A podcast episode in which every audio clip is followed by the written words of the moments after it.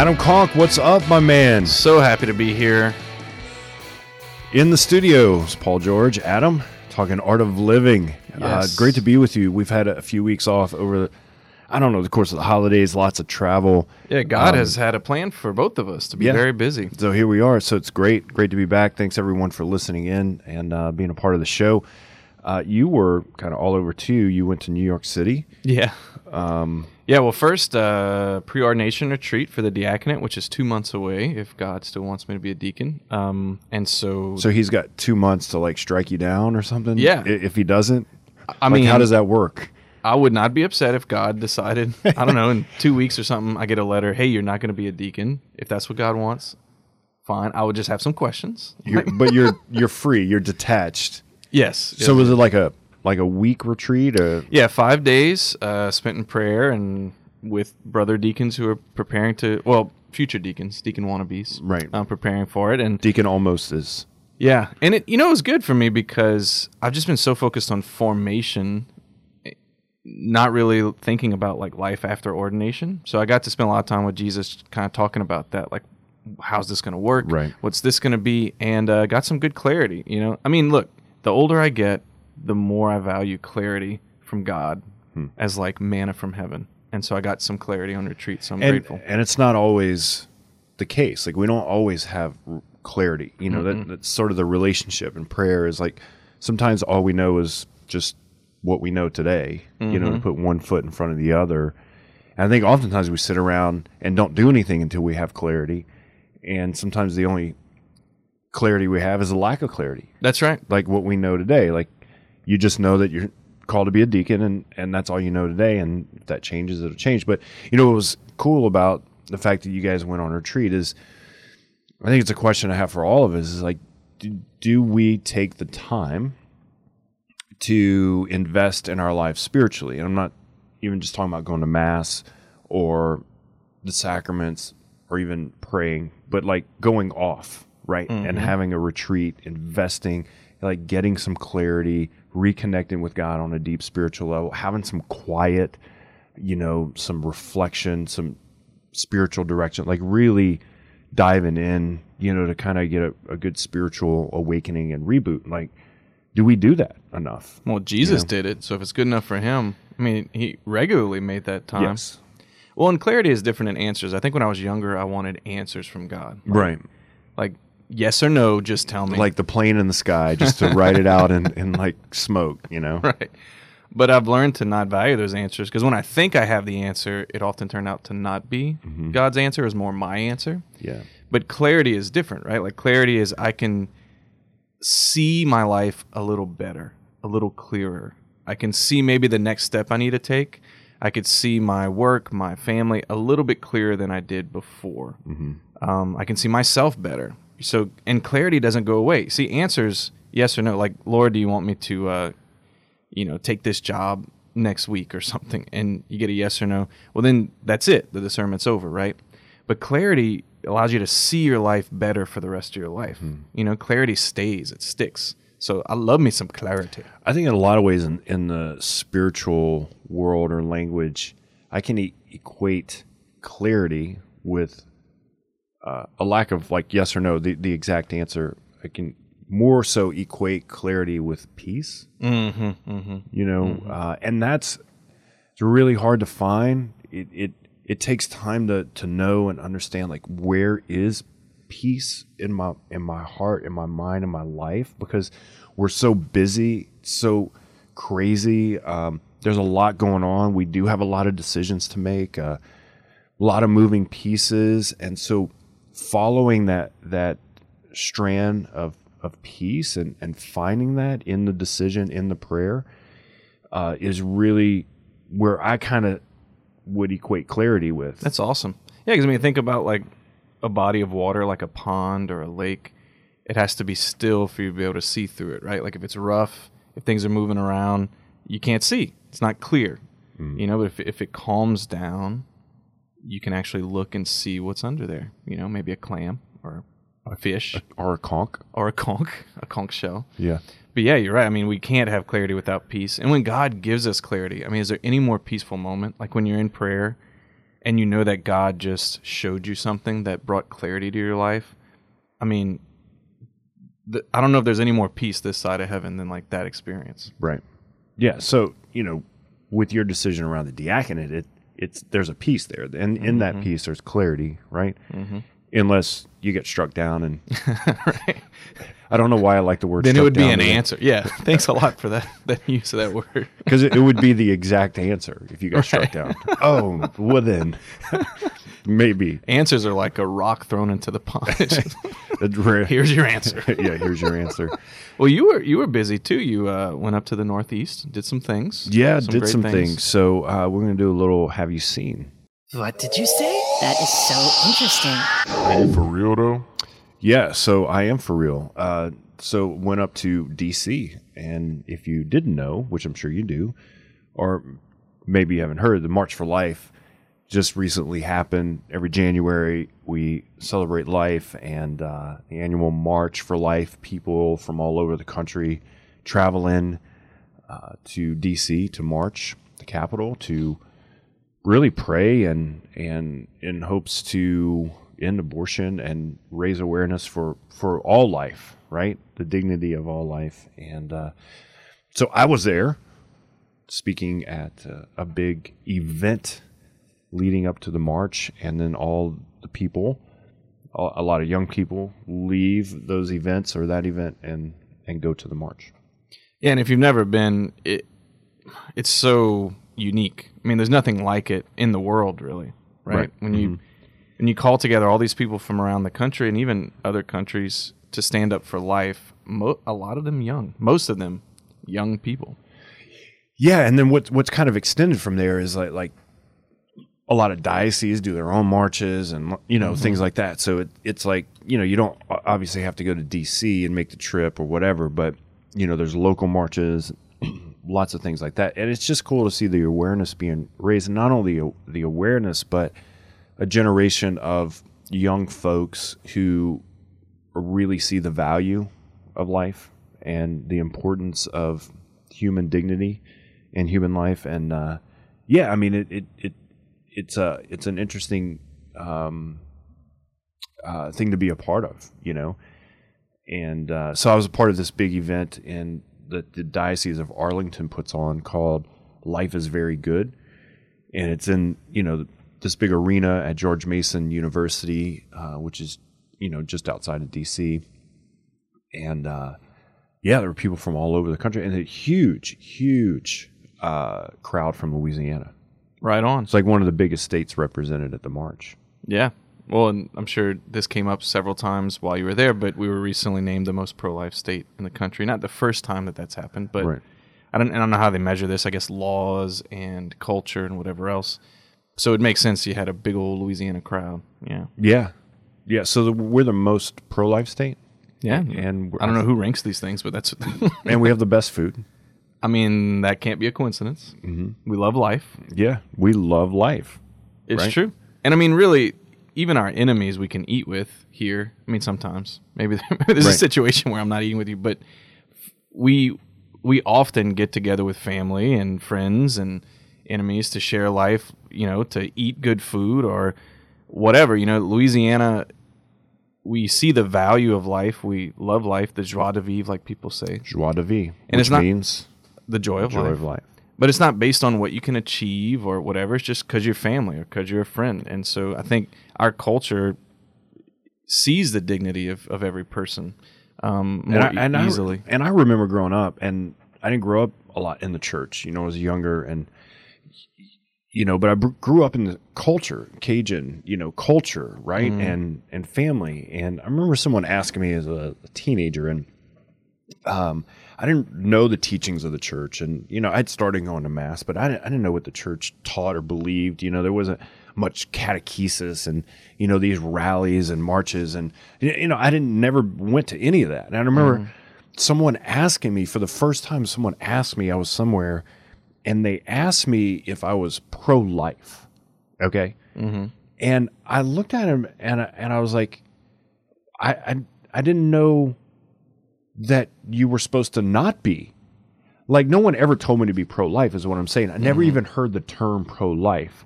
I just always knew in my DNA and the way that people treated each other and the way family was and the way our culture was is that I just always knew and believed in my heart that every human life was super super important Yeah. and had value uh, and I never really thought of it in any other way right Yeah, and that's really the goal of the pro-life movement. It's not just to change laws, and that's very, very important, by the way, because changing laws will save millions of lives, literally. right But it's it's to create a culture where abortion is unthinkable. Like like for you, it's like, well, if, I couldn't even imagine destroying any life, especially a defensive and defenseless and vulnerable one. Right. And now we have, you know, we're protecting the elderly, we're protecting uh, those, you know, who are handicapped and special needs. And, you know, we live in, the, in this culture that, um, if like, like if, if I could use really one word, and this is kind of the word that I built my whole talk around, and we'll get, get more into this, is the word value. Uh, this idea that in our culture, one person's life has more value than another. And and that's basically what we begin to decide, right? You bring more value than me, so then your life's more important, right? Uh, you know, I bring more value than this child, so my life's more important. You know, I I'm a different race or from a different culture, or I make more money, or you know, I'm I'm not old. You know, this person has more value than this one, and we just begin to to place certain value on folks or on people. And then therefore someone else has a lesser value. And if you have lesser value then your life's not worth much. Mm-hmm. That's that's what our culture begins to believe and implement. And the reality is as christians you know that's not even close. So all right when we come back we're going to talk more about this paul and adam talking art of living good to be with you man the Paul George Show is made possible in part by our partners at Solidarity HealthShare. Solidarity is the Catholic solution to the healthcare problem. Are you paying too much for your healthcare cost? Solidarity HealthShare is a healthcare sharing ministry which provides an ethical way to fund healthcare costs while protecting and practicing our Catholic beliefs. Best yet, Solidarity HealthShare's members are exempt from the fines and penalties in the Affordable Care Act. Visit solidarityhealthshare.org that's solidarityhealthshare.org.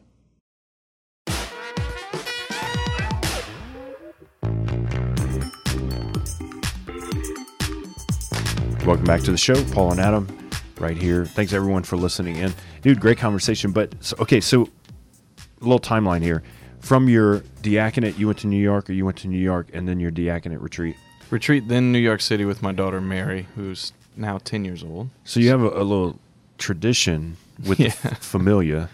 Yeah, and I don't know. I mean, I don't know how these things happen. They just kind of do. So there's a long story about why this started, but now I pretty much have a commitment with all my kids that when they turn ten, Ten. I'm gonna take them to New York City for like a weekend at a time when it's very cheap to do so, which is mid-January. Just a short weekend. hmm But we pack it with a bunch of low cost items, but fun things. Because I mean, most of the things you really want to do in New York as a ten year old, you don't have to spend a lot of money Yeah, ten year olds, you know what they know or what they expect are a lot. She wasn't interested than- in the Met, you know. Like let's spend three hours looking at art, like that wasn't on the agenda. But um, Right. man, we had a great time and made great memories, you know, for her. Which I, I know memories are very important for children. So yeah, just you know, for me, it was a little investment, like it was a weekend that I'm willing to invest for other things. So I'm investing in her, you know. Now, I, now I'm committed for a lot of kids. yeah, because this is number Well, that was the second child of seven so far. So so far. yeah, so pray for me. But uh, yeah, it was a great trip. And look, there's so many holy sites in New York, actually, um, as in DC. You know, you were just up there. Yeah, Some of our heroes, I mean, literally, there's an American saint buried in New York, and there's an American saint buried right outside of DC. yep. You know, and I think every American should make a little. And what are those places. saints? Well, St. Frances Cabrini is buried in New York. She was not born an American, but she became an American citizen, Mm-hmm. first American saint.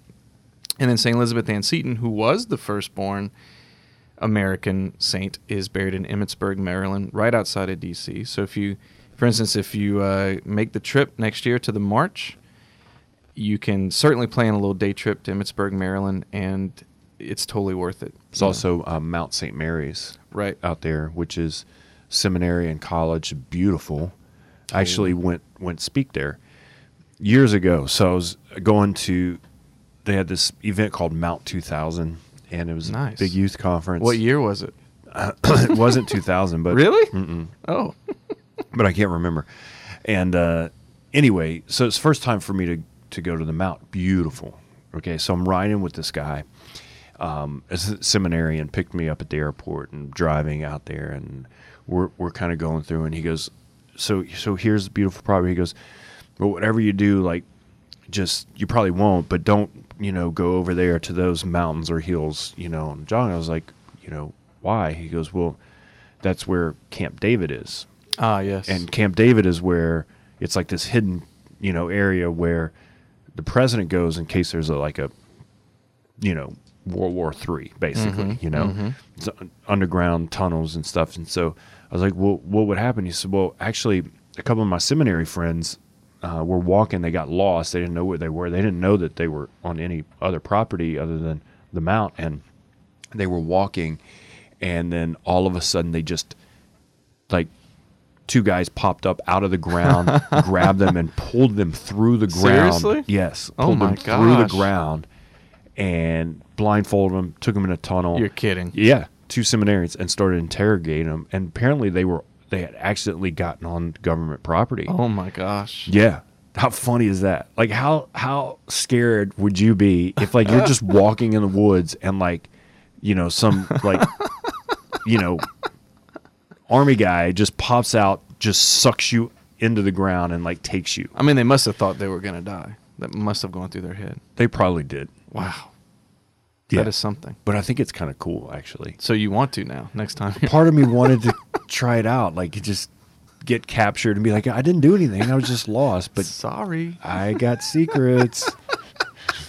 like that would that would be really funny. Wow. Yeah. Well, maybe you and your son, you know, like a little graduation present.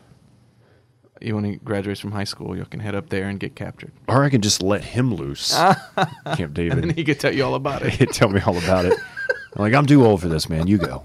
You you go do this. Um, but that's true. These saints and and uh, you know, it's interesting. You know what I find so so crazy about you know living in the United States and and then and then you go to places like New York and D.C. It's like, oh, this is pretty historical. But then you go to Europe, and you're like, this is really historical. This is like you know the thousands of years of history based on the hundred years of history. That's where we only have you know very few American saints. You know, like our history is you know so small uh, compared to you know Europe, and you go there and you you go to, to Rome and you see the churches. That I mean, literally um, all the way dating back to you know the early centuries, right? Yeah. So, so anyways, DC. Speaking at this um, pro-life rally, life is very good, and he, here's what I loved uh, about their approach to rally. And so, I think in total, maybe th- about thirteen thousand people came to the rally, um, and then they had other different types of events and rallies at other people, and then everyone meets at the march. And you never know the total number of people that are at the march, but you know there's a lot. And uh, but what I loved is the the name of um, the rally was called "Life is Very Good," and their whole approach is not just about abortion, but about all life. You know, because we're dealing now in a culture that really sees uh, the opportunity to kind of throw all life away if it doesn't bring value, right? So if it's not important, you're elderly, you're handicapped, you're Just special people who disagree with you.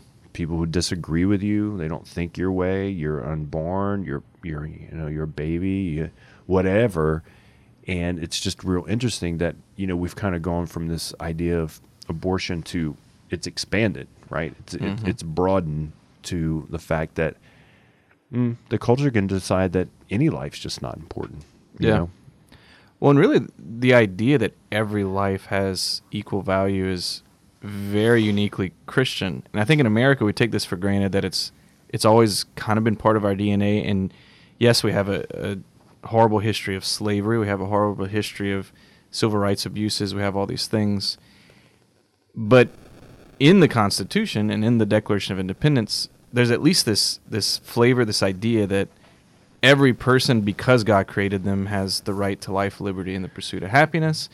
And the way we implement it has always been flawed. We we don't see the humanity in someone because of their skin color, because of how old they are, or if they're born or not. You know, but then we have an awakening and we start to because we rediscover our, our values as a, as a country, which is really a Christian value that every human person is created by God and because of that equally, equally loved by God. The problem is this this idea is very inconvenient to us. Right. Because if you exist and you're equal in value to me, I have a responsibility to care for you.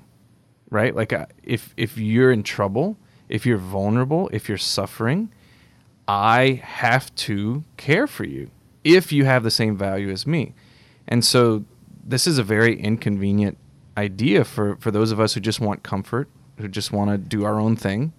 For me to face the humanity of the unborn child means I have to do something to take care of that unborn, unborn yeah, and child. you know, I, we're living, you know, in in a time where technology has gotten great. You know, and beauty of the church is that, you know, we believe that science enhances our faith. It, it helps us to believe even more of the magnitude of God. Right? It doesn't take away uh, faith and reason, science all together. Like, just gives us a, a great view of of the beauty of God, right? And but we're we're now in a time where technology and, and has basically told us that uh, you know life begins right at conception, like that, like the, like the the genetic code is is already there, right? And so you know you could you can go with the the abortion, you know, um, debate. It, it can be pre-religious. It, it doesn't. You don't even have to bring in the religion t- to the to the debate in a sense of like, okay, a life's a life. Now, not technology will tell us that, that this is a life and this is a life. But here's the thing I'm getting at, and what you were saying is, if we don't believe that God created life, then basically, but we do believe it's life because science tells us it's life, right? Uh, then basically, if we don't believe that God created the life, then we become God. Oh, yeah. We become the person who def- who decides who has value, right? Think about how dangerous that is. That anyone, if they, if they don't believe that God created life and that people have dignity and value, by the by the the sheer um, the magnitude that you know when God created, He said is very good, right, man. That uh, if people don't believe that, then they believe that they're now God, yeah. and they can decide who has value. Yeah, and the poster child for this was was Adolf Hitler as far as a person we can look to who actually lived that out to the fullest. Because a lot of people think that religion is the greatest cause of wars in the history of man. This is a common conception in people's minds, and that's ridiculous. Because if you look at the atheist regimes that actually succeeded, that actually ran countries, they're the bloodiest, most vile things ever, right? And so, anyway, this is what Hitler did. He he created a regime with no God, right? And he looked at people as less valuable.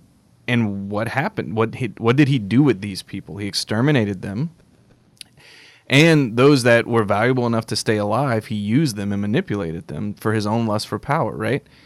And so where that road leads is a very dark, scary place. And the the lesson of Hitler in the Holocaust and, and what he did, we need to pay attention to in America because we do the the same thing sometimes. You know, like we devalue people, um, not just the unborn and the elderly, but just people that disagree with me, coworkers that I don't get along with. Like we we devalue them so that we can treat them however we want. And that's the thing. If I don't see you as valuable, I will treat you however I feel like treating you.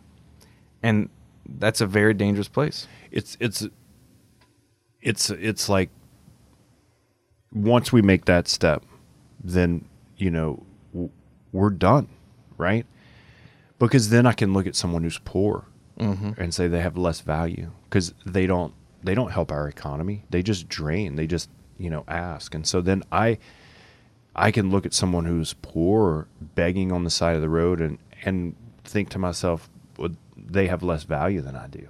And we do think that. And they're christians. We struggle with that you know or Yeah. you know they're they're a child or you know they're they're unborn. They don't bring value yet. They don't boost our economy. They don't work you know or someone gets old. This is what happens. Oh you're retired now or you know you're laying in bed and you're sick and oh you don't bring value anymore. You don't you don't help our world our economy. Like you you like you're nothing now. Like i'm better than you right? Mm-hmm, I bring mm-hmm. i have more value than you because i bring more value to the world. But this is what our economic structure is based on. Like Yeah. like you get hired somewhere because you bring value to the company right? Mm-hmm. You make the company money by your value by your ability to work and your gifts. There's nothing wrong with that. I mean that's how economics work right? You and I bring value to this show and we don't get paid much. So that there's there's our value. But if value was sheerly based on economics and money, like like then then we've lost the idea that God created, that God gave us value, that everyone has value. And and then we, then I mean we would just be in a world where if if you only can boost our economy or if you only can bring value to the world, then you have value. Everyone else is out. Yeah, which is a living hell. I mean, this is what the kingdom of darkness is power, right? Like, how does Satan have uh, subjects? He overpowers them. You know, he convinces the angels to fall with him. He tempts us. He seduces us to follow him in sin. Like the abuse of power because I am greater than you is the kingdom of darkness. But this is not God's kingdom. God does not have subjects because he overpowers them or does violence them or he's greater than them. He has them because he created them out of love and then we return that love back to him in freedom.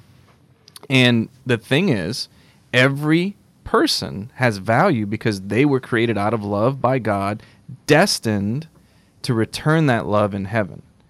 And if we don't have that view, then you're right. You have no value because in this life, you're not contributing. Or in this life, you're not adding to the group's success or the, the common good or whatever. But what about the next life? Right.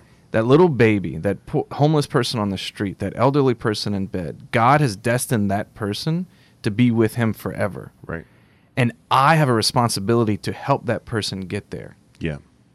Yeah, I mean, it, this is for us as Christians, we we have to understand that you know, when we believe that in dignity and value that it has to spread across the whole piece of bread.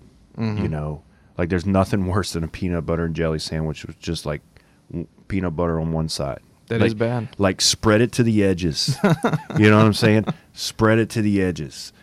And you know, that that has to challenge us to believe that the homeless person on the side of the road, the poorest of the poor, they have just as much value mm-hmm. as me. In fact, if anything, they have more value. More value. as far as like it's- God's priority. got in a sense of like loving them. Right. The, the you know the elderly person who can no longer move. You know Mm-hmm. the and the unborn and everyone in between. Th- There's no difference in value. There, there's no equation there. There's no weighting it out. We believe that when God created everyone, He breathed a soul that everyone has equal value. Period. No matter what what country, nation, race, and religion. Right. And there's a story of this American priest who went down to visit Mother Teresa and he was a journalist going to an article on Mother Teresa, which was cool. You know, highlight her work and you know probably even help her raise money through through raising the awareness. And he gets there to Calcutta, you know, one of the poorest cities in all of, all of the world, knocks on the um, orphanage door and expects someone else to answer the door. And Mother Teresa answers the door, right?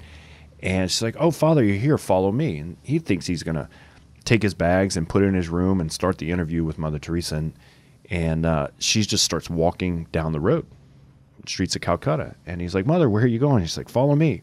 So, you know, he follows Mother Teresa. He says, The worst scene he's ever seen in his life, the worst poverty he's ever seen, you know? And Mother Teresa comes up to this dying man on the side of the road and looks at priest and says, "Pick him up." He's like, "Mother, I can't, I can't do that. Like, I don't know how to do that. I'm dressed all nice. Like, I, I'm not. This is, I, you know, I, I just came to interview you, highlight your ministry." And she says, "Pick him up." Right. So he says he picks up this dying man, and uh, he's never done this before. And she says to him, uh, "Follow me, carry him." And they walk back to the orphanage, and she looks um, at the father and says, um, "Take care of him, bathe him, and stay with him until he dies." And he's like, "Mother, I don't, I don't know how to do that. I've never done this. Like, I'm super uncomfortable. I'm not, you know, trained in this." And she says, "And before he dies, ask him his name."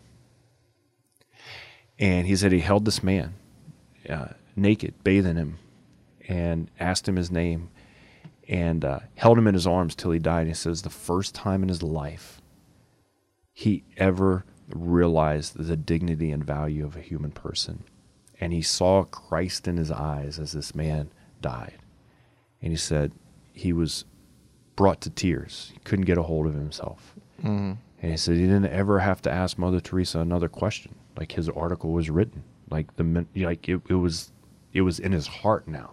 And and that's us. Like here's here's the thing. Like like that's what we're called to do. That's how we're called to be to the world, right? Uh, not only to march, but in the everyday when people aren't looking, Yeah. to treat everyone with value. Well, that's the hardest, right? Like it was as difficult as that scene must have been in the moment. It was also very easy in that moment for that priest to see the value of that person because what else are you going to do? Here you are with Mother Teresa. She's telling you to do it. What else are you going to do? You're just going to do it, right? But when he flies back home and goes to his rectory and is talking to his secretary or his staff, he can do whatever he wants. Right. you see what I'm saying? But when you have that encounter, you're changed. exactly. and and here's what it all comes down to when jesus comes right he comes to uh, you know seek and save the lost we know that to forgive to bring mercy you, obviously to die and to to let us know that uh, we're loved and forgiven and that we have salvation through him but in his ministry in every encounter he came to to show us that everyone had value and dignity. And like to show us like individually. And when we have that encounter with christ we talked in the first segment about clarity. Mm-hmm. when we have that encounter with christ and we understand our dignity then we begin to understand others people's dignity right? I believe that the people who struggle the most in our world and our culture who believe in killing children or the elderly or getting rid of you know homeless people and uh, they're they're people who don't understand their own value Oh, totally. and their own dignity Totally. and when you don't understand your own value and dignity then you don't see it in other people Yeah. And you know when we all meet God, we're going to have we're to be held accountable to that because God sees the value of that unborn child. God sees the value of that man on the street. God sees the value of that and he does not abandon them. right He's not going to let them down. Right. He doesn't let them down. And he allows these horrible things to happen for his purposes. Um, but he has not abandoned those who cry out to him or those who are, are victims of violence or but we might abandon him. And we do this when we neglect the dignity and the value of these people. And we will have to answer for this, you know, because we do have a responsibility. If we if we go walk by that dying man on the street and do nothing, I mean, Jesus literally gave a parable about this. Like we have failed him. We have abandoned him. But God does not abandon that person on the street. Right. Yeah. No, absolutely. You know, I always say hurt people hurt people. Mm-hmm.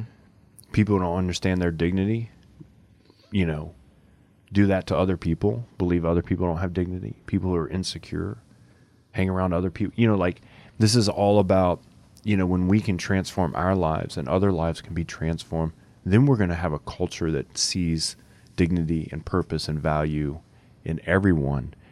And when we allow Christ to move in his power and in his in, in the way that he desires to move, that's when real change begins to happen. All right, we'll come back uh, in just a moment. It's Paul and Adam talking Art of Living. The Paul George Show is made possible in part by our partners at Solidarity HealthShare. Solidarity is the Catholic solution to the healthcare problem. Are you paying too much for your healthcare cost? Solidarity HealthShare is a healthcare sharing ministry which provides an ethical way to fund healthcare costs while protecting and practicing our Catholic beliefs. Best yet, Solidarity HealthShare's members are exempt from the fines and penalties in the Affordable Care Act. Visit solidarityhealthshare.org that's solidarityhealthshare.org.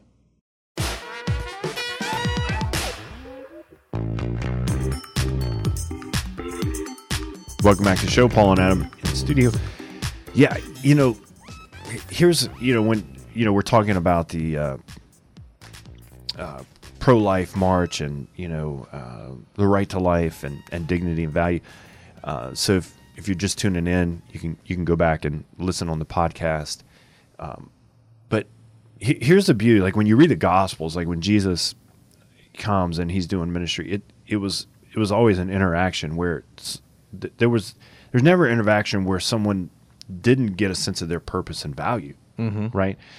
You know, you think about the blind man Bartimaeus, who, who you know a blind person by society stakes back then was had brought no value to the world Right. Uh, and not only that, like the, you know, they didn't help the economy. They couldn't work. They were kicked outside of the city, and so they lived outside the city on the streets. Um, and and then even so, their parents didn't see value in them because they thought they were sinful, that they were born this way, or they were blind, or hurt, or crippled because they they had some type of uncleanliness and sinfulness about mm. them, right? And Jesus goes and flips all that upside down. That whole sense of believing that that someone's you know, sin has caused them to be blind or they, they should be pushed out to the outskirts of society because they didn't bring value, right? Like he doesn't, he goes right for it. Mm-hmm. You know, so he's walking down the road and Bartimaeus is yelling out, and he every day he yelled out. Every day Bartimaeus yelled out begging. Like there wasn't a day he didn't yell. Jesus happened to be walking down the road and, and he gets wind of it and he's yelling out and you know no no chance in, in the world that he was going to stop. That's what Bartimaeus was thinking. And yet Jesus stops, tells his disciples, Go get that guy, bring him over. And they're like, What? No, no, no. That guy, the guy who everyone thinks doesn't have value and purpose and meaning, that's who I want to talk to. Right? So they drag him over, right? Bring him over, not drag him, but you know what I mean, like, for lack of better words. Gently carry Gently, him. they walk together, and he's standing in front of Jesus, mm. right? Like Jesus is staring at him and doesn't say you're wrong, you're sinful, you're you're broken, like what are you doing? Like get a job. Like he doesn't say any of that. He says, "What can I do for you?" What can I do for you? Right? He's yeah. like, "I want to see." And we've been talking about clarity. That's what Jesus does. Jesus gives us clarity to see who we are to see who we really are, to see our dignity and value. Like that's what Jesus comes to do, for goodness sakes alive. Yeah, and I mean, even those he challenged, it was about value, like the Pharisees, because their value, their the way they saw themselves, they were valuable because they kept the law, because they were in leadership. And so Jesus speaks to their real value and he says, none of that is valuable more than who you're called to be as a child of God and to follow me right? Like you're value more valuable as my disciple than as your own master. Absolutely. I mean, we see that with the woman caught in adultery, where the Pharisees drag her, literally drag her out mm-hmm. to the mm-hmm. to the road, and they're going to stone her to death because the law says so, and she's horrible and sinful. And you know, Jesus just steps right into that that huddle, right, mm-hmm. and commands the huddle, and says, "You who have not sinned, cast the first stone. Go ahead." If you think your value is greater than hers because you're perfect, go ahead. Yeah. Right? We, have experienced this, and uh, hopefully everyone has experienced this in their life where we actually felt valued by someone because they were willing to challenge us on something we were doing wrong or some way we could be better.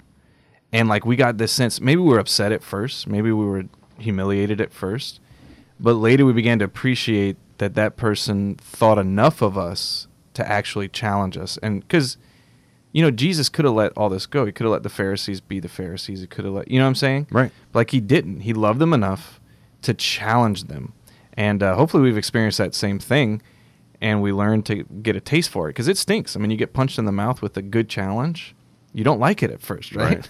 but hopefully you learn to get a taste for it because it's a very loving thing when people challenge us. Absolutely. All right, you want to do a uh, good old fashioned six pack of questions?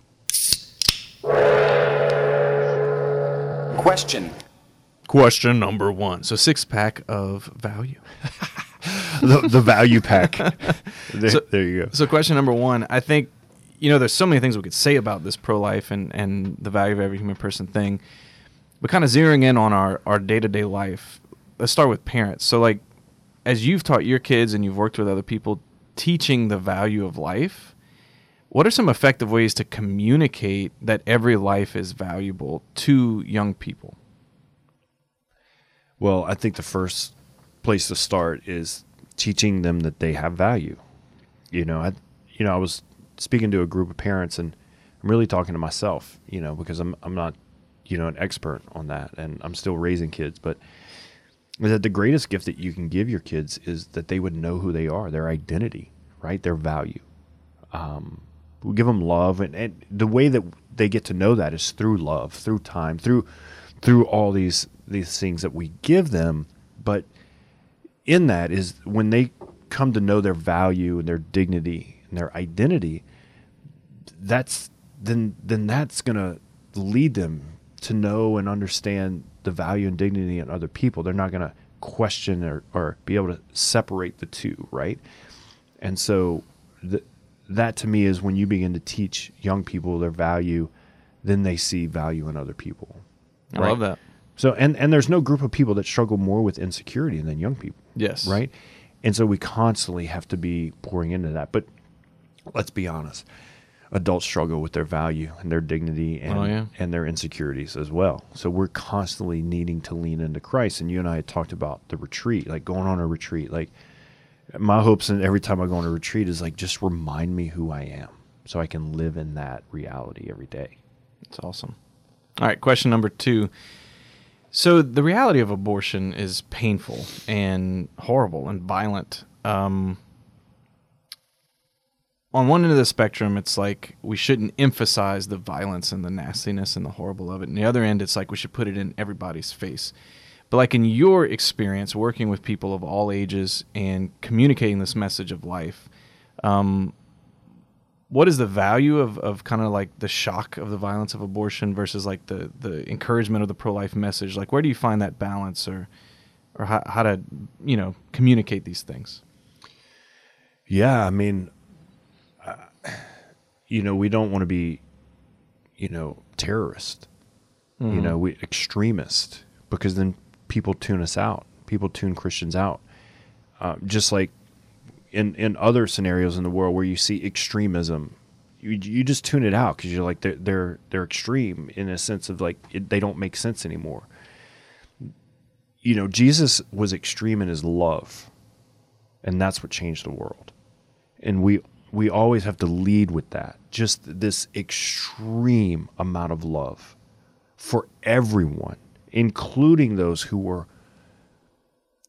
giving abortions and including like the worst of the worst right? Like and if you struggle with that then go so, love someone who's really hard to love. Like volunteer for prison ministry. Like volunteer for homeless ministry. Learn to love people that are really hard to love because that's what jesus did this is what mother teresa did like she she never like but at the same time it's important to live in reality abortion is murder it's killing euthanasia is killing a person like so we need to be real clear with the message of what it is and at the same time be extreme in love. Love it. All right, question number three. Um, so I think the theme of the march this year was uh, pro life is pro woman, right? Um, as you attended the rally and you were kind of in that whole thing, were women present? Like, is this a, a, movement that only men care about, or is this a, are women pro life in your?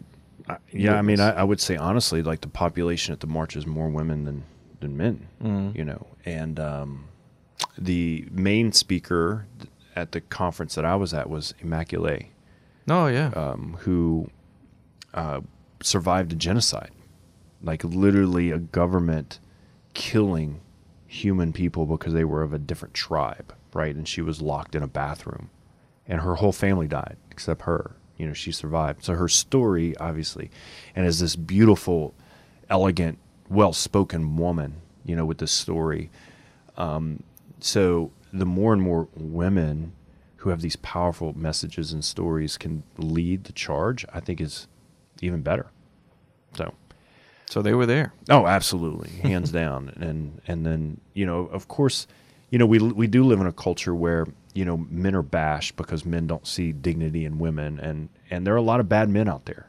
So it takes really good men to lead and Mm-hmm. to help the world see dignity not only in everyone but, but women, right? Yeah. So Right on. All right, question number four. So you've been to the march before and you've spoken at these events before. What surprised you this year? Like, what was your takeaway? Seeing the youth, seeing the you know being there on the ground. Um, this year was different. It was special. You know, there was just it was a lot more people. Um, there's a lot of energy because of some pro-life momentum in the country, kind of moving towards the Supreme Court. Um, what was different about this year? What was your takeaway?